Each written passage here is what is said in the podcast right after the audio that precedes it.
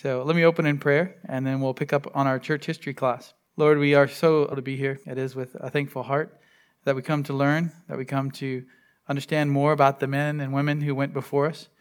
I pray that you would move in our hearts to love you all the more and be encouraged by others and their example in the faith. Uh, help us to proclaim the gospel like these men did in the early American colony days.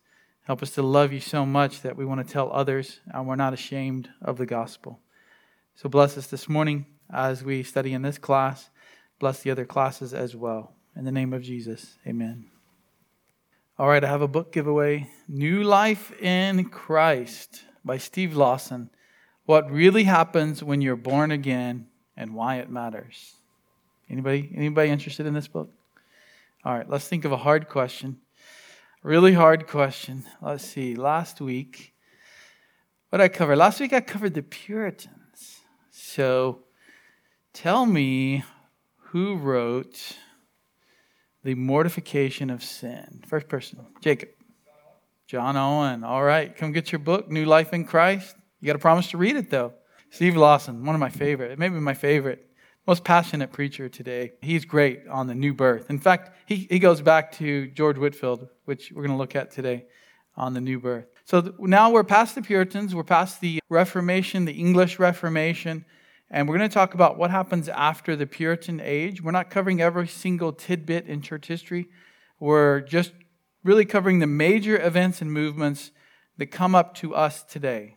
So we're not looking at what happens in China, we're not looking at what happens in Persia, we're not looking at what happens in other parts of the world. Those are interesting subjects. We're looking at the main flow of Christian church history and, and theology from the early church in Jerusalem all the way to as close as we can get to Boerne, Texas today. We probably won't get up to our lifetimes before the end of May when this class ends, but we're going to get as close as we can. So we're now in the revival period and the first great awakening, and we have to do a little work in between the Puritan age and the Great Awakening. So we're going to look at Protestant developments from John Calvin to Jonathan Edwards. So here's a map of Europe, and that is where we're looking at. We're looking at the Western Western Europe basically. We're not even considering Eastern Europe or the East where Russian Orthodox or Greek Orthodox is the predominant Christian or Islam is the, a predominant religion. We're looking at the Western Europe and, and mainly where the Reformation has taken root. And so you see where Lutheranism has spread from Germany north into Denmark, Sweden, even today. Those countries are officially Lutheran, and Norway. And then you have some Anabaptists. We talked about them and, and how they were separatists. They're, they're more spread to the east of Germany and in various areas. Then you have the Swiss Reformed. This is where Zwingli and Calvin reformed things in Switzerland.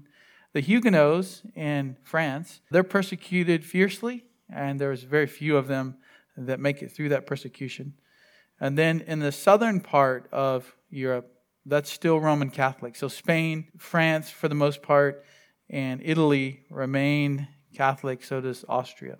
And then the Dutch Reformed in the Dutch areas and the Dutch countries, which starts out with, as multiple smaller areas, they're Reformed. And then we've already talked about how the Reformation spread to England.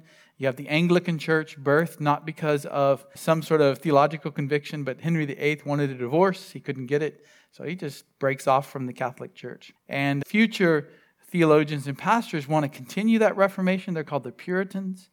They're sometimes persecuted. They start to leave England. They go to the Dutch country, the Dutch area, and then they eventually end up in America. The Presbyterians are the, the Puritans in the north in Scotland. So when we say English, we're really talking about the Presbyterians, the Anglicans, and the Puritans. So let's just start with the Lutherans. What happens to the Lutherans after Luther? What happens to the Lutherans in Germany? Well, after Luther dies, his right hand man, Melanchthon, picks up the mantle. And Melanchthon's much more of a scholar, he's much more of an academic, and he's not quite as I don't want to say Calvinistic because that doesn't make sense with Luther, but he's not going to follow in the predestination election theology as much. But he does help to systematize the Lutheran faith And so that's a period called the Lutheran Orthodoxy. Orthodoxy is the right doctrine. What kind of things should they believe as Lutherans? And so they began to systematize their theology and write out confessions. And they began to emphasize logic and reason, which do have a place in theology, but they can be overemphasized as well. And so they're really working hard against the Roman Catholic theology and sometimes they were even opposing what Calvin was saying and, working against the reform position in Switzerland and France. They defined true Christianity in terms of correct doctrinal formulations. So the issue becomes more just about the doctrine and not so much on the life, on the sanctification. The result's going to be very spiritual and, and theological lethargy, or what some would call a dead orthodoxy. So after Luther, after Melanchthon, in the, in the 1700s, we start to see, especially 16, 1700s, a, a dead orthodoxy. Yes, they've got right views, but it, it seems dead. The frozen chosen is what sometimes people call Presbyterian church that might have good doctrine, but isn't doing anything with it. The frozen chosen. So Lutheranism continues, and there's an attempt to wake it up with pietism. Pietism emphasizes more of that spiritual experience and inward transformation. So it's not just about what we believe in the head, but also how we live it out in the heart. Johann Arndt and, and Philip Jacob Spener are early fathers of pietism. Now, this goes wrong because there's too much focus now on the heart and the experience. And so we see that today in America, don't we? Where it's, like, it's your experience that gets to dictate everything and what you believe and what truth is. And it's all about my experience. But one of the better pietists was Count Zinzendorf, Count Zinzendorf, very wealthy. He had land, he had an estate. He gets saved, he gets converted. And he wanted to establish something different.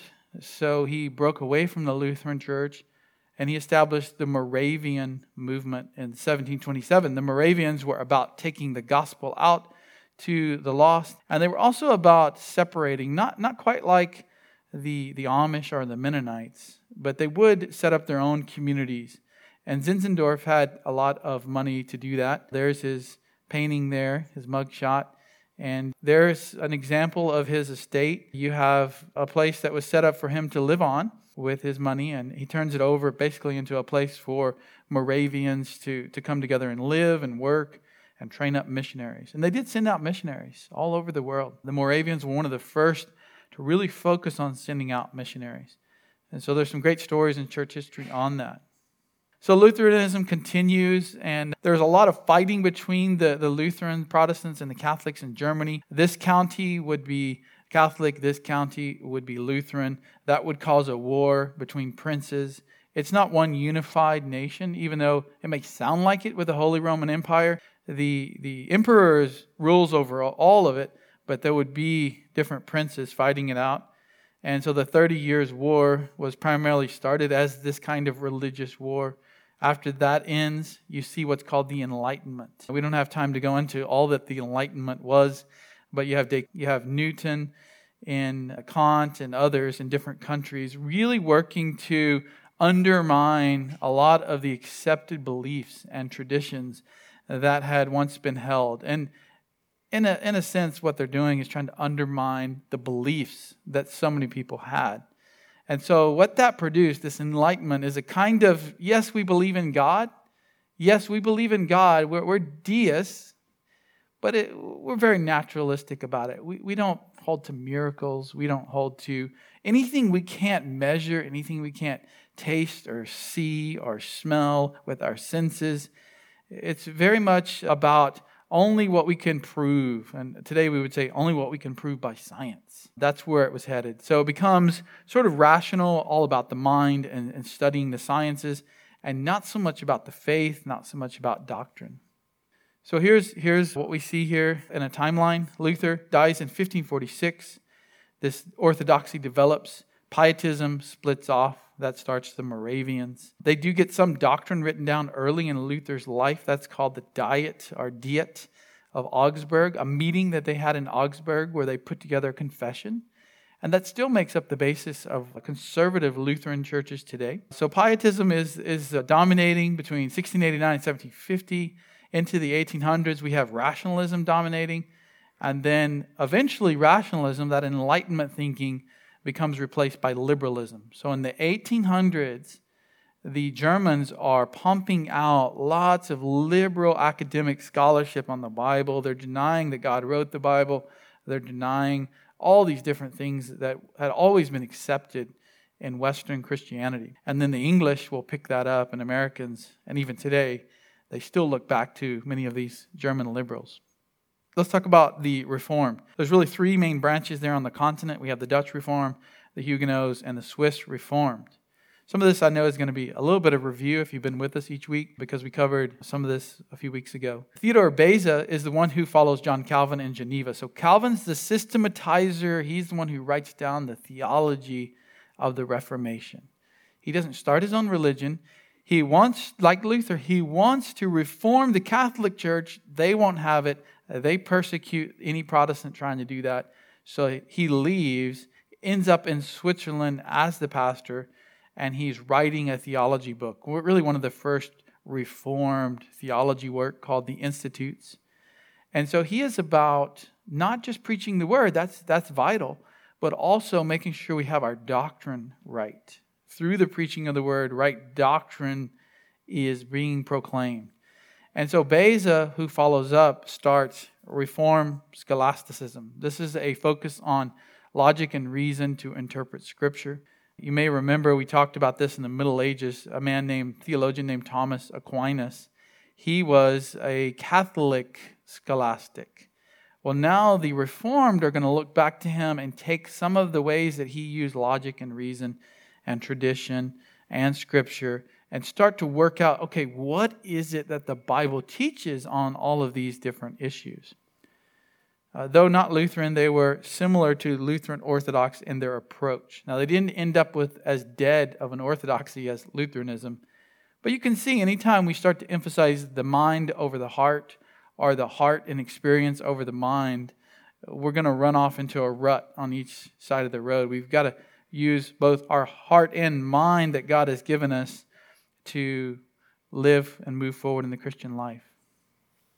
In France, the followers of Calvin, remember, he trains up many French men to go back and pastor churches in France, even though they're going to be killed for that. The, the king is very Catholic, he's going to persecute them.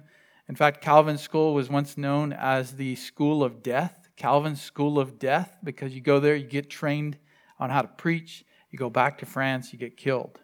And about 2,000 Frenchmen were trained in Calvin's school and went back and were persecuted and died in France. Greatly persecuted, did not really gain their full freedom until the French Revolution, but by the French Revolution, all religion is cast aside and the Enlightenment takes hold. And so nobody's even going to listen even to the Huguenots by that point, or very few, I should say, unless God is moving them. In the Netherlands, the Reform movement really took hold. The Dutch Reformed Church comes out of it. We've talked about already the Synod of Dort, where those five points of Calvinism are delineated based on what Arminius and his followers are doing. Also, this is the first time that covenantalism or covenant theology is clearly written down and proclaimed and taught there in the churches. I know you might not be familiar with all of these things covenant theology, supralapse. I'll probably mention some of these later, like covenant theology, but if, if not, Make sure when I teach systematic theology class, which is multiple semesters and years, that you take that. Supralapsarian, which was a view on how God logically in his mind set up the, the world and the fall and, and how did he plan it all. Arminius thought that the supralapsarian view was too harsh. That's what Beza was teaching.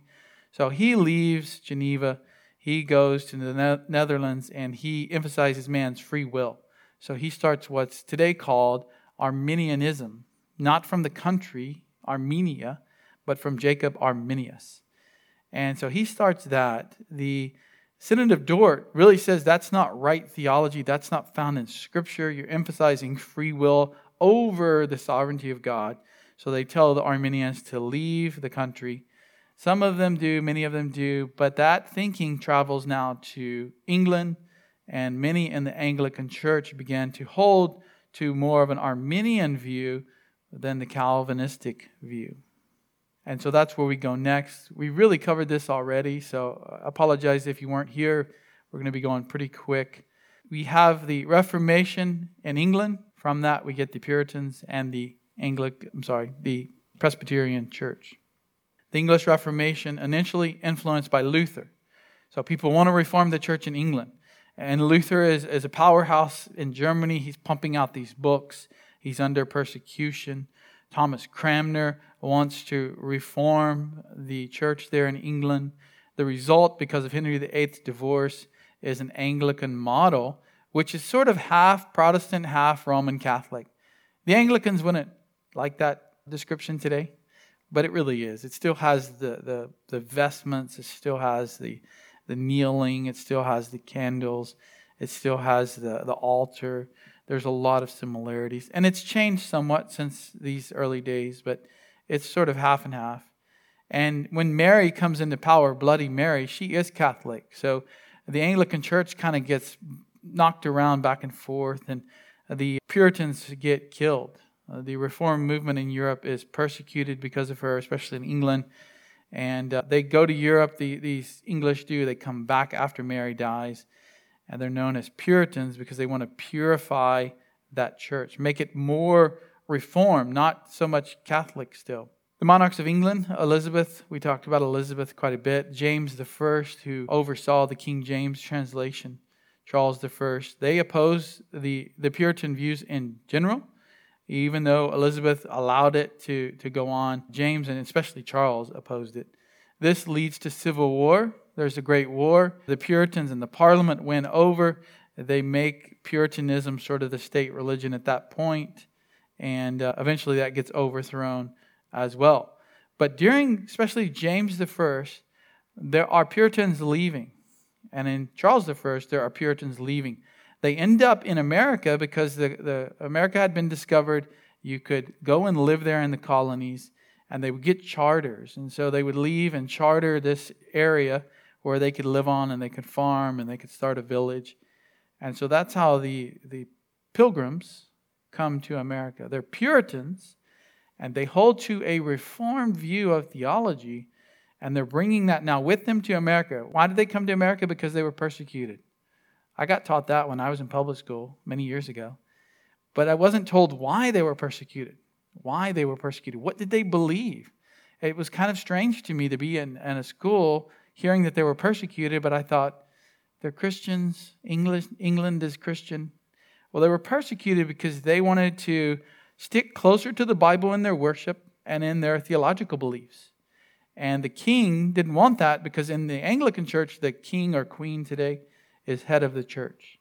So to go against the church in England is, in essence, going against the king. And eventually there was a civil war over it, so they weren't completely off on that. And Charles I lost his head. And so after that, Charles II was really not going to let the Puritans take over. But if you put them out there in a colony in America, they're too far to mess with England. It's okay. So here's the breakdown. You have the Lutheran influence in England.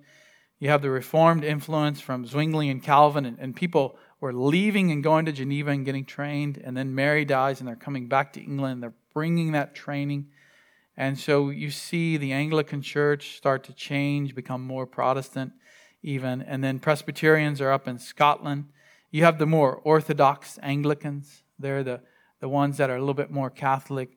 They tend to be more Arminian even today. Even today in the Anglican or Episcopalian church, you have what's called conservative. These are the evangelical. These are the ones who want to go out and proclaim the gospel. They're more Calvinistic.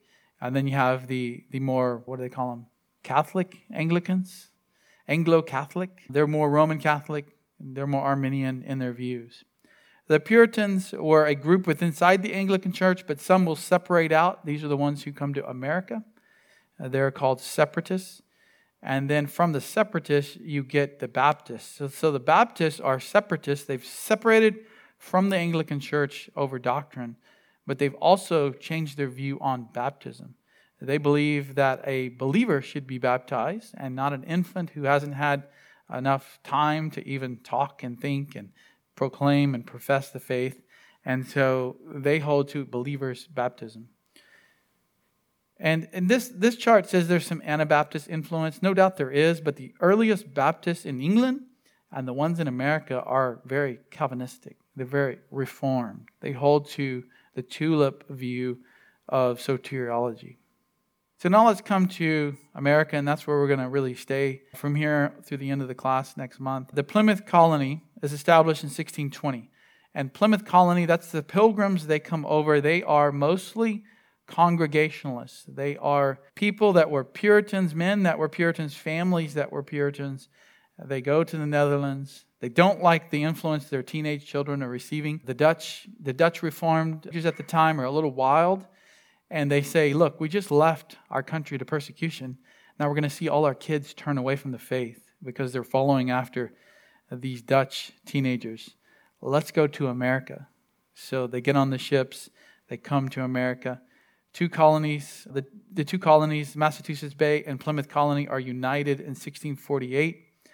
And then in 1636, Harvard University starts, and it starts because they want to train up good Reformed pastors, biblically sound preachers. That's the whole point. Of course, didn't last long. By the 1800s, Harvard is gone liberal, and today they still have a seminary program, but it it's not Christian. Roger Williams leaves because he's a, he's coming to Baptist convictions there in the uh, Plymouth colony and uh, Massachusetts Bay colony, and, and they start to really look down upon Roger Williams. So his family and some others leave. They go to Rhode Island. So that colony is founded mostly from the Baptists. And when I say Baptist, you need to think a more Reformed Baptist. They're not Southern Baptists. First of all, that hasn't started yet. Secondly, they're not in the South.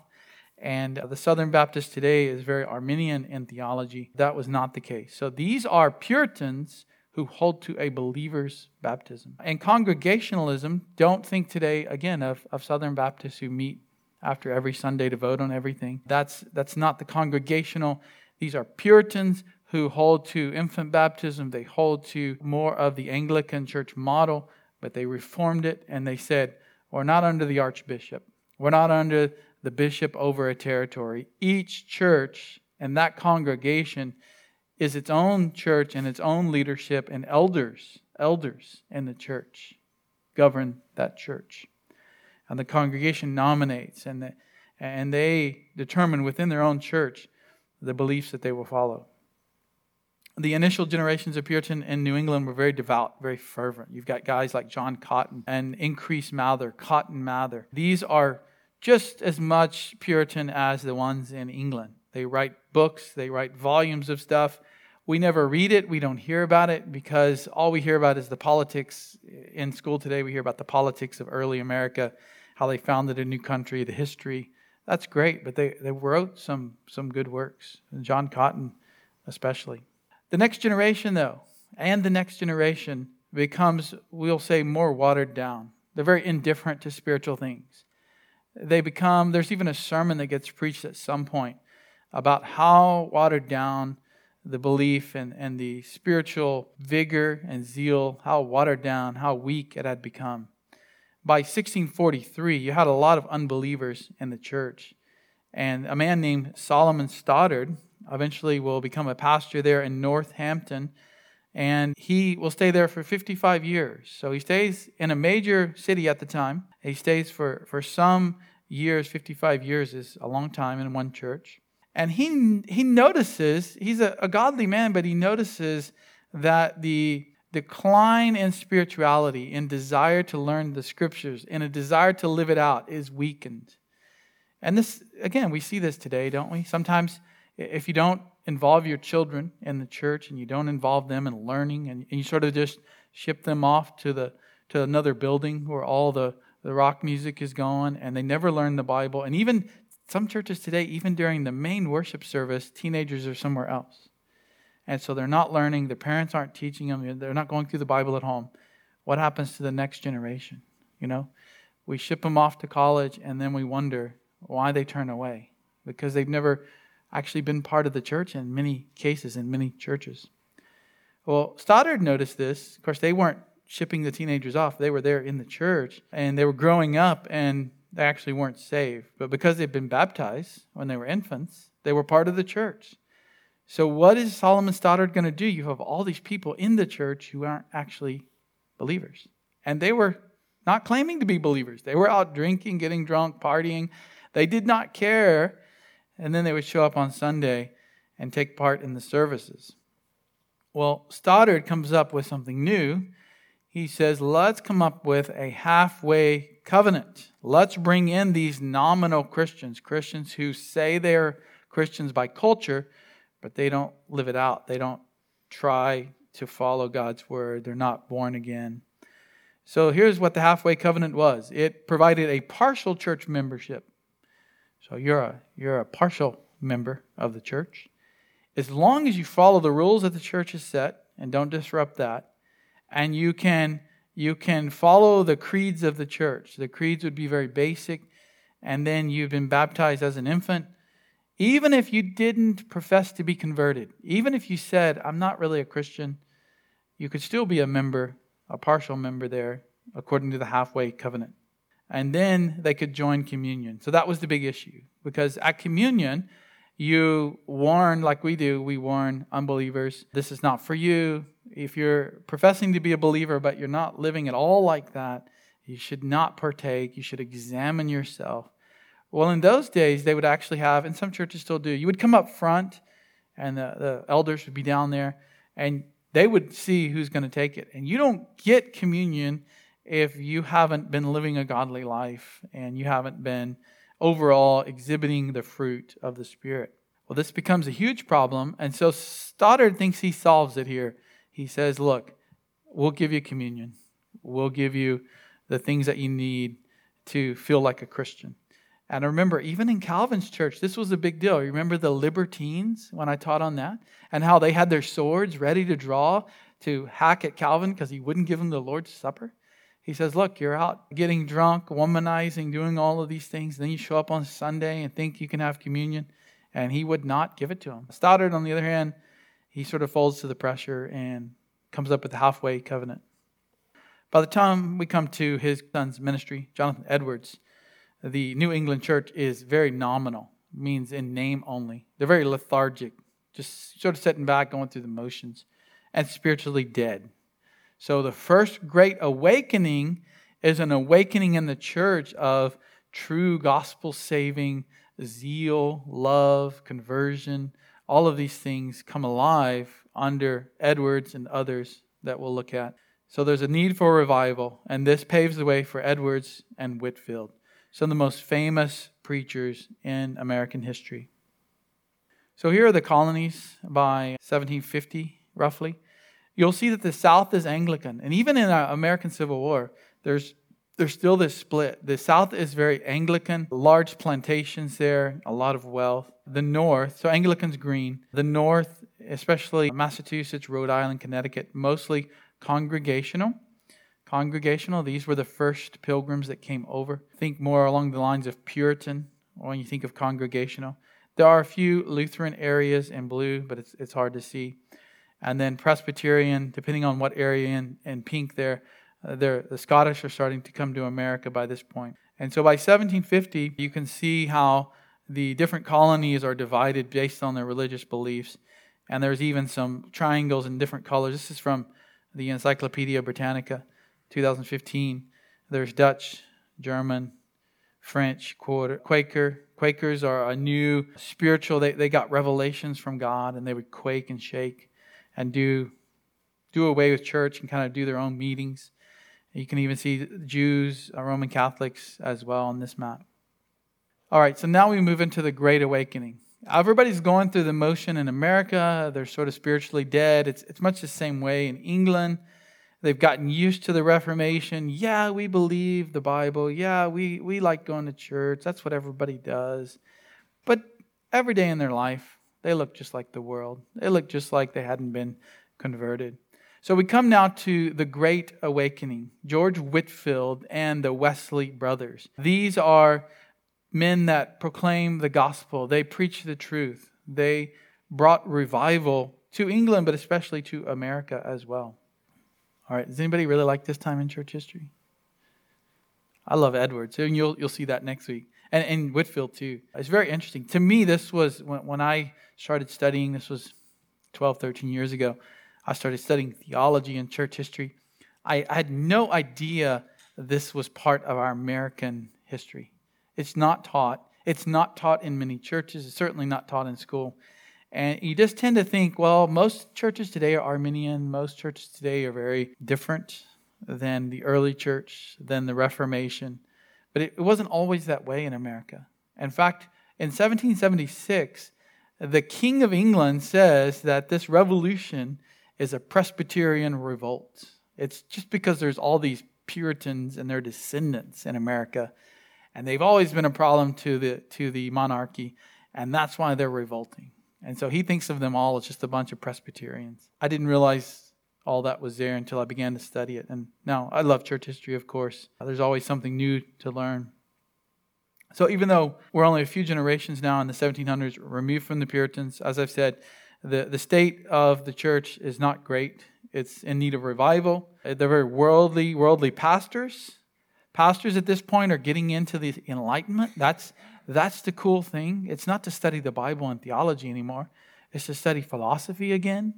Uh, let's, let's learn what Immanuel Kant is writing about, and, and let's go back and, and read these great philosophers. What about science? What about Isaac Newton and his discoveries? And, and that's fine. Jonathan Edwards will do some of that, but he doesn't lose his focus on theology, the Bible. There were many pastors who were spending a lot of time. In fact, if you watch a lot of the old British shows or read Jane Austen or Jane Eyre, the, the pastors are all about something else. You know, they, they get an Anglican bishopric, they get a job in the Anglican church, and uh, they just sit around and sort of study and do other things. And they're just kind of like the, the knowledgeable guy in town, but there's not much preaching. You know, there's not much true theology when I read those books or, or watch any of those old shows. So they were uh, talking about those different things. They weren't focused on spiritual renewal in the church. Even among the dissenters, the Puritans, the gospel's out of date. Uh, they think it's too boring. We need something new. The spiritual zeal, these people get too excited about theology and the Bible. They're fanatics. You ever hear that today? Your church is too doctrinal. Y'all care too much about doctrine. Well, that was what they were saying in early America and in England in the 1700s. It's too much uh, focus on what the Bible says.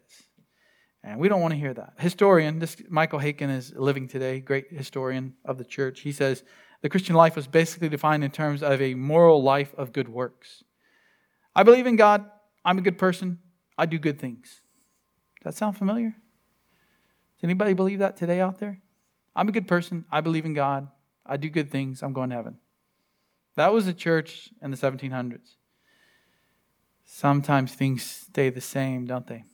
Michael Haykin says, summing up the, the transatlantic, this means on both sides of the Atlantic Ocean, you have England and America, which is essentially part of England at that time. In the opening decades of the 18th century, the 1700s, he quotes another historian that lists the state of the church a decay, very noticeable decay of ministerial authority. It's no longer a pastor saying, Thus saith the Lord, but let me tell you what I have to say to you today. Let me tell you my thoughts. Let me tell you, you know, stories. There's a growth in rationalism. It's all about the mind and philosophy. There's a massive intellectual assault on supernatural Christianity. No one doubted the miracles in the Bible until the Enlightenment. And then they start to, to or at least I shouldn't say no one, the majority of churches and theologians and pastors did not doubt that. And the Enlightenment comes, and suddenly that's the popular view. You know, Jesus didn't really feed the 5,000, the 4,000. He just had some extra fish in the cave, and every time somebody came up, he was just grabbing those extra baskets that were hidden away. That's the kind of things that come out of the Enlightenment and then the liberal movement. They try to undo the supernatural miracles of the Bible. There's much luxury in America at this time. We tend to think, oh, they're colonists, they can't be that wealthy. They were very wealthy. They have estates. Even, even those in the north are doing quite well after they make it through the first few generations at least. There's frivolity of the young. There's an indifference on their part to spiritual matters. The young just want to have a good time, you know. This is a a new country, this is a new world, we can have fun. They have a sense of spiritual powerlessness among both pious Anglicans and dissenters. And then there's homosexuality, profanity, sexual immorality, drunkenness, and gluttony were widespread. So here, here's what you often hear those early Puritans, that, that culture was very puritanical. Everybody thought you had to be perfect. You know, you read, uh, what's the book we all have to read? Scarlet Letter. You know, they're just awful Puritans. They, they hurt people, they kill people, they have all these laws, and everything was just so pristine and perfect. Well, that's not quite the truth. Yeah, there were some incidences like that. And they did, did try to implement a new society with their villages. But as the country gets organized, a lot of those laws go out of existence. But there was a lot of sin. There were all of these sins at the last point here. Do those sound familiar? Are those around today? Yeah, they were around in Solomon's day. They were around in David's day. They were around in Jesus and Paul's day. These sins are always there in the world. But the difference is, these people were saying they were Christian and still doing this. Let's talk about the Whitefield and the Wesleys. John Wesley, born in 1703, he's born in Epworth, England. He's the 15th of 19 children. The 15th of 19 children. There's a great little book on his mother. She, how much she would pray, how she would, how all these kids running around this little home, and she would throw the apron over her head and she would say, That's, that's mommy's prayer time. Don't bother me. And she would pray for her children. I, I like her story probably better than Wesley's story because of her faithfulness there, her dedication. His father is an Anglican minister. His brother, Charles, is born a little bit later, 1707. John is rescued from a fire. So, what is he, about six years old at this point? The church catches fire where his father is a minister, and he gets rescued out of that. And later in life, he's going to say that I was plucked from the fire, using biblical language, and set apart for special service. So at this point, he sees himself as being called by God to go into ministry. George Whitefield is born in 1714, so he's a little bit younger than the Wesleys. Born December 16th. His father died when he was young. His mother remarried when he was seven. His stepfather's not a good choice, so his mother leaves her second husband and uh, George is, is not as wealthy as the Wesleys. He has trouble. He has to delay his education to help at the family inn to make money. Family's very poor. He could not really afford a university education. Not like today where there's scholarships and student loans and all this. He couldn't get into Oxford. He couldn't get into Cambridge. He does eventually make his way there, though. 1729, Charles Wesley goes to Oxford and he starts a club. Now, they're all Anglicans, all of these men are Anglicans, but Wesley senses this feeling like we need to be doing more, not just thinking about all this doctrine. We need to be living it out in a holy living. George comes in 1732, and so he's going to join this club. It's uh, a club is a group of students who meet just like today they have clubs in university. The chess club, debate club. This was a holy club, and they would focus on holiness. And so the only way that George could afford to go to university is he served as a servitor. I think I say that right. An errand boy for other students. So he would run errands for them. And they were all wealthy, so they could pay, you know, little lackey George there to run errands. And George starts to feel like maybe he's not saved, so he prays three times a day, he fasts weekly it's, it's very different if you haven't grown up in this kind of environment. You're, you're baptized as an infant, you're told you're a Christian, you're part of the church. You grow up and start to get under this conviction that you're not saved. And that's what he feels. The Wesleys will feel the same. In 33, there, he, he gets invited to breakfast by Charles Wesley. Charles Wesley is the composer of many hymns. I think he wrote like five, 6,000 hymns. We sing many of them today. Anybody know some Wesley hymns? Haley, what's some and Can It Be is probably one of my favorites.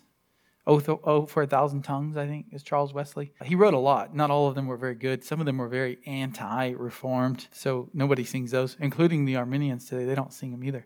They sing all the reformed ones.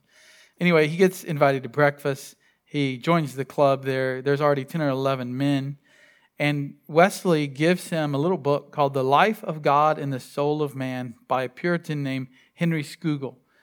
And this showed, he says, Whitefield says, this showed me that I must be born again or be damned. So you can see how little they're understanding conversion at this time. That he has to pick up a little booklet by Puritan and he has to go back a hundred years previous to a writer who says you must be born again because that wasn't being stressed. You were already a Christian. You're basically you're born a Christian. You know, it's like in America today. You're in America. Of course you're a Christian. Well, that's the way it was back then. And he reads this book, he's got conviction of sin, and he says, Am I born again? That's going to become a huge emphasis in his preaching. You must be born again. You must be born again. Here's Michael Haykin. He was, though he did not know it at the time, treading a pathway similar to the one that Martin Luther had taken over 200 years earlier. Just as Luther's conversion was the spark that lit the fires of the Reformation, so Whitefield's conversion would be central to kindling the blaze of the 18th century revival. The whole First Great Awakening in America starts with Whitefield and, and Jonathan Edwards. And Whitefield is traveling along this same early path as Luther and this conversion. Luther starts the Reformation, Whitefield, the First Great Awakening. So the Holy Club continues. Whitefield seeks to be assured of his salvation. And so the way that you do that, if you're not saved, is you just discipline yourself. I'll just work harder, I'll do more good works. And he worked so hard that he started to become ill. He started to be too hard with his fasting and severe discipline.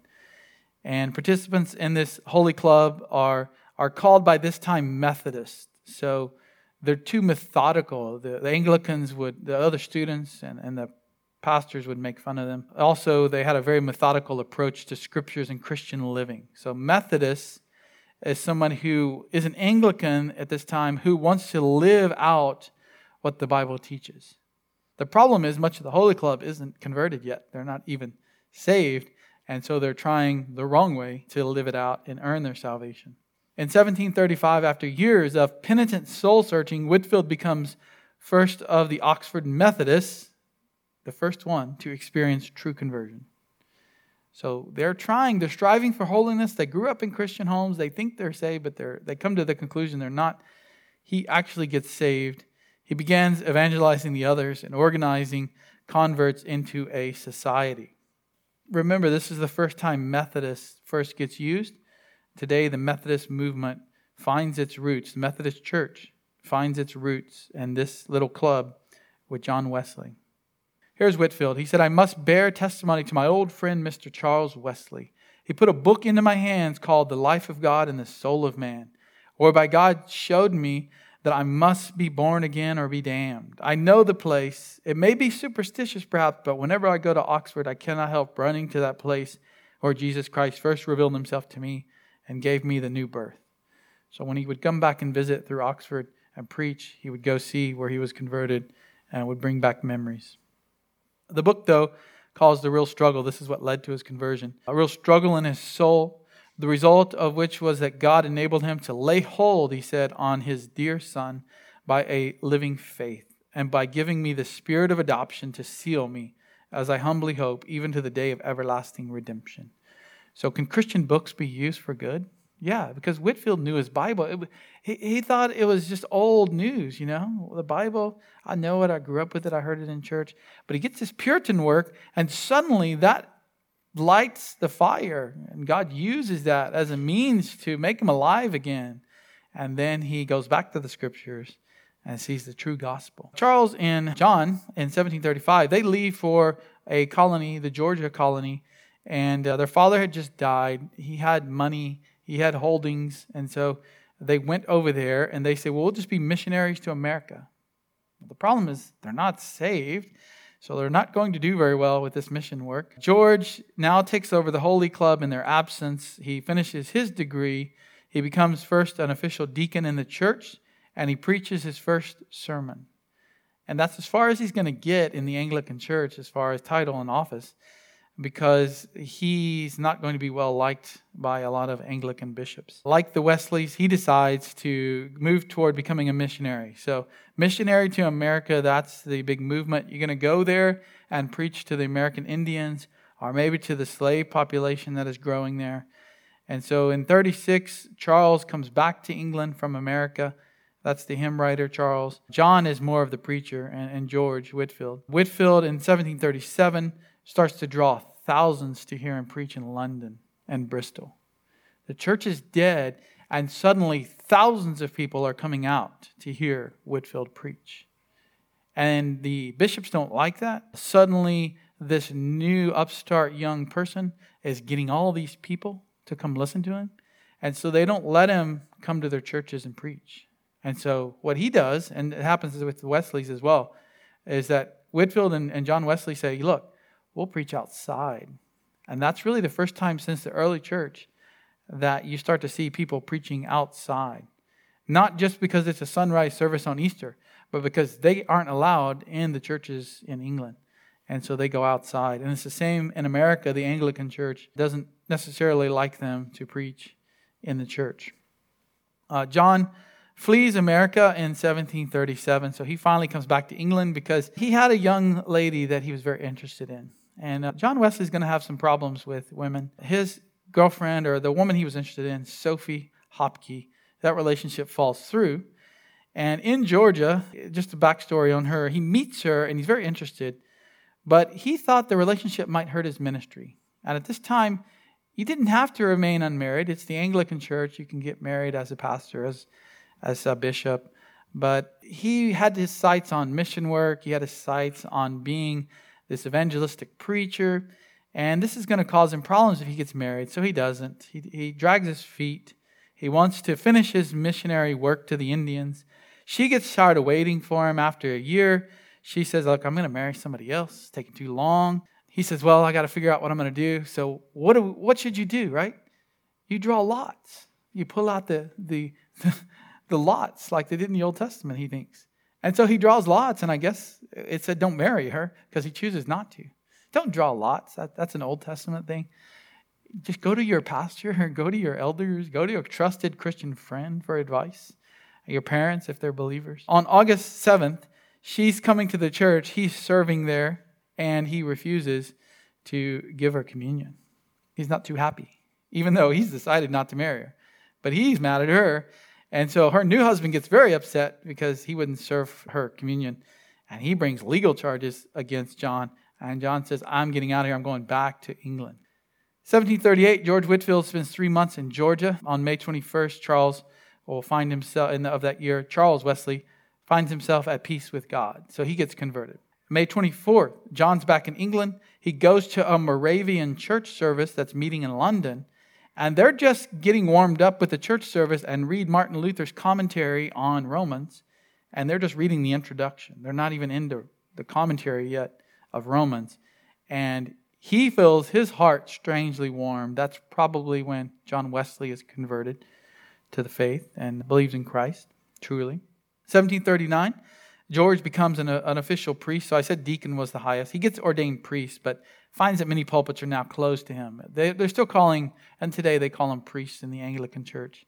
He gets the title, but he never gets to use it because they won't let him. Churches are, are closed. He begins preaching outdoors. That's when not just thousands, but tens of thousands hear of Christ in the fields. Some nobility, including the Countess of Huntingdon, are drawn to Whitefield.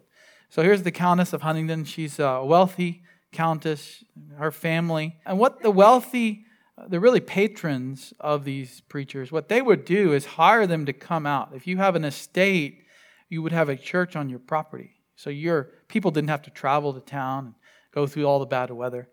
And you might have your little your little pasture there but you could invite people like this. And he would come and preach to the family and the servants and everybody. And she would support his ministry into her old age. There's a great biography on her, Selina, the Countess of Huntingdon, by Faith Cook. I think we may even have this one in our bookstore. She was a huge supporter of Whitefield, and especially Whitefield, but the Wesleys as well. So let's look at the Great Awakening. In 39, he comes to America, Whitefield does, and he preaches to throngs of people, the largest crowds ever to come together until modern sports arenas are built. Uh, he preaches in New York, he preaches in Philadelphia. Following Whitefield's example, John Wesley begins to preach outdoors in that same year.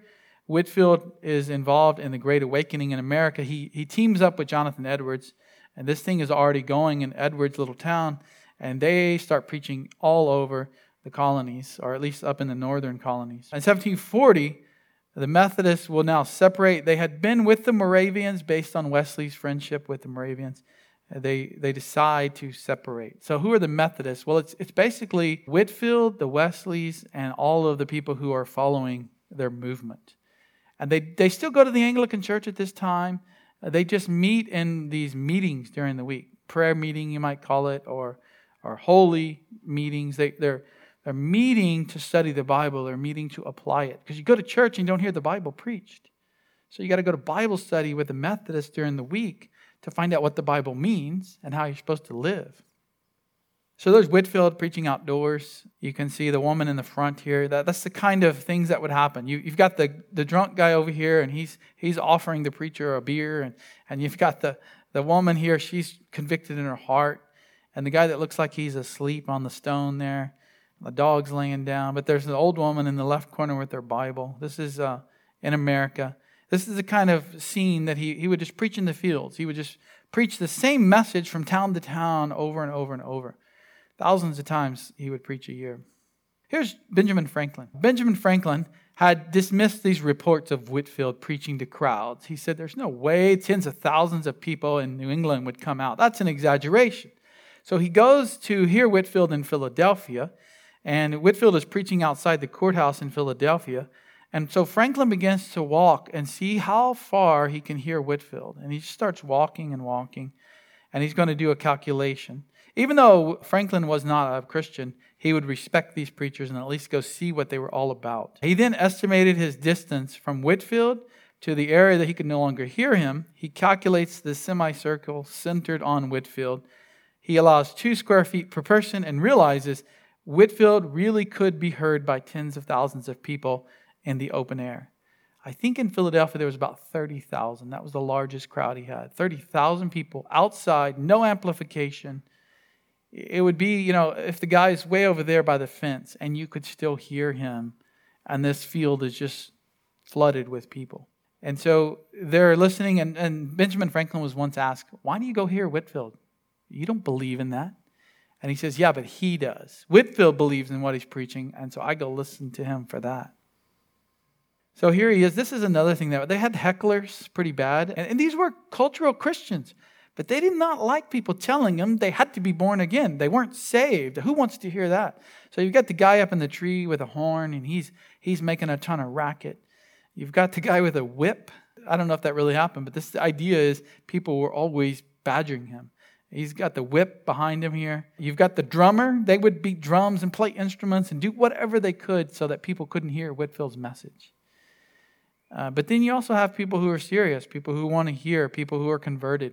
I, I couldn't find it, but I remember reading or hearing about a story where this, this guy's going to go here, Whitefield in New York or Philadelphia, and he has to, he goes through his day and he gets on his horse at his farm, and the horse goes here, and, and the closer he gets, the more people are streaming in, and it's this excitement, and all these people come, and this person finally gets to hear Whitefield and is converted, goes back to his farm as a Christian.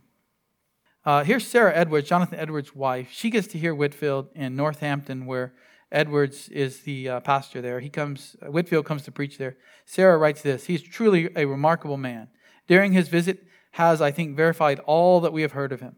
You have already heard of his deep toned, yet clear and melodious voice.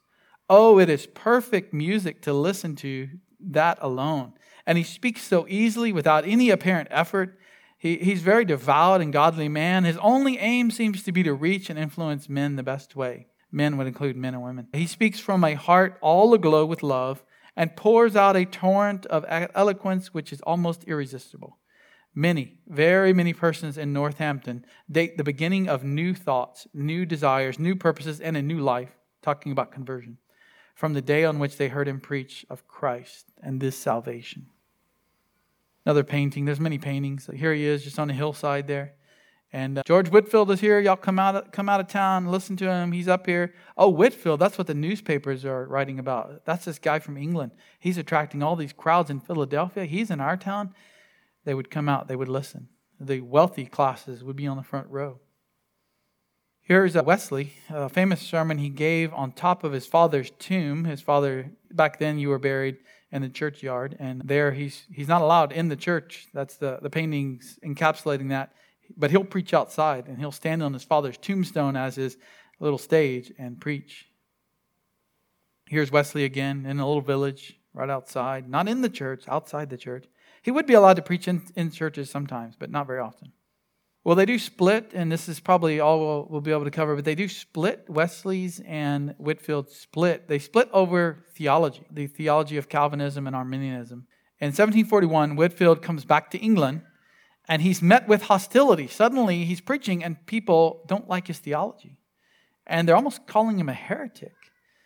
And it turns out that his partner, Wesley, had been preaching against George Whitefield's views and against election and against predestination. So when he returns after a couple of years of being in America, he finds a different audience. Here's what Iain Murray wrote about this split. When Whitefield returned to England at the end of 1738, after his first visit to America, he found that the awakening in London had been furthered by the conversion and subsequent ministry of the Wesleys. Immediately, they began to work together. Under Whitefield's preaching, the revival spread to Bristol, the, the West Country in February and March 1739. So these are early years. John Wesley's now given the oversight of the work because Whitefield's going to America. On Whitefield's departure from England in August 1739, Wesley immediately published this sermon. So he waits till Whitefield leaves, then he publishes this sermon in print. Free grace. It professed to be founded upon Romans 8:32 when Whitefield heard about it, he wrote to Wesley. He said, What a, a fond conceit it is to cry up perfection, because that was one of Wesley's bad doctrines. He thought you could live a perfect Christian life. He says, You cry up perfection, but you cry down the doctrine of final perseverance, that a believer will be saved and is always saved, and they can't lose their salvation. But this and many other absurdities you will run into because you will not own election. Oh, that you would study the covenant of grace. Oh, that you would not be too rash and precipitant. If you go on thus, honored sir, how can I concur with you? It is impossible. I must speak what I know. On February 1741, he says further, I must preach the gospel of Christ, and that I cannot now do without speaking of election. They're still friends. They remain friends. Wesley does his funeral. This is the way friends talk to each other back then. Nowadays, you know, you say this to a friend and the whole church will blow up. You, you can't talk like this, write letters like this. Back then, people could take it. You know, this is what you did in debate. This is what a preacher would do. They would preach even in his letters. Whitefield published a reply in 1741 to the uh, sermon that went out Dear Sir, for Jesus Christ's sake, consider how you dishonor God by denying election. You plainly make salvation depend on God's free grace, but on man's free will. Not, not on God's free grace, but on man's free will. And if thus, it is more than probable Jesus Christ would not have had the satisfaction of seeing the fruit of his death and the eternal salvation of one soul, our preaching would be in vain, and all invitations for people to believe in him would also be in vain. So, if you remember our discussion on Calvinism, what he's saying here is that God has chosen a people and they will respond to the sermon. And he says, if you deny that, you don't even know if Christ died for anyone. So we'll pick up next week and we'll talk about John Wesley's perfectionism. It is still an official they don't like to talk about it, but it's still in the Methodist doctrine today. And you'll really want to come back and hear about his marriage, which was uh, awful. So, next week, Lord, thank you for men in church history, even though they had failings, even though they often did things that we wouldn't approve of today. They were preaching the gospel, they did see people saved, and they did love you, Lord, even if sometimes used in the wrong way. We thank you that they came to America, that they came to preach the gospel here and that that saved many souls. Let it be so today in the churches of America. In the name of Jesus, amen.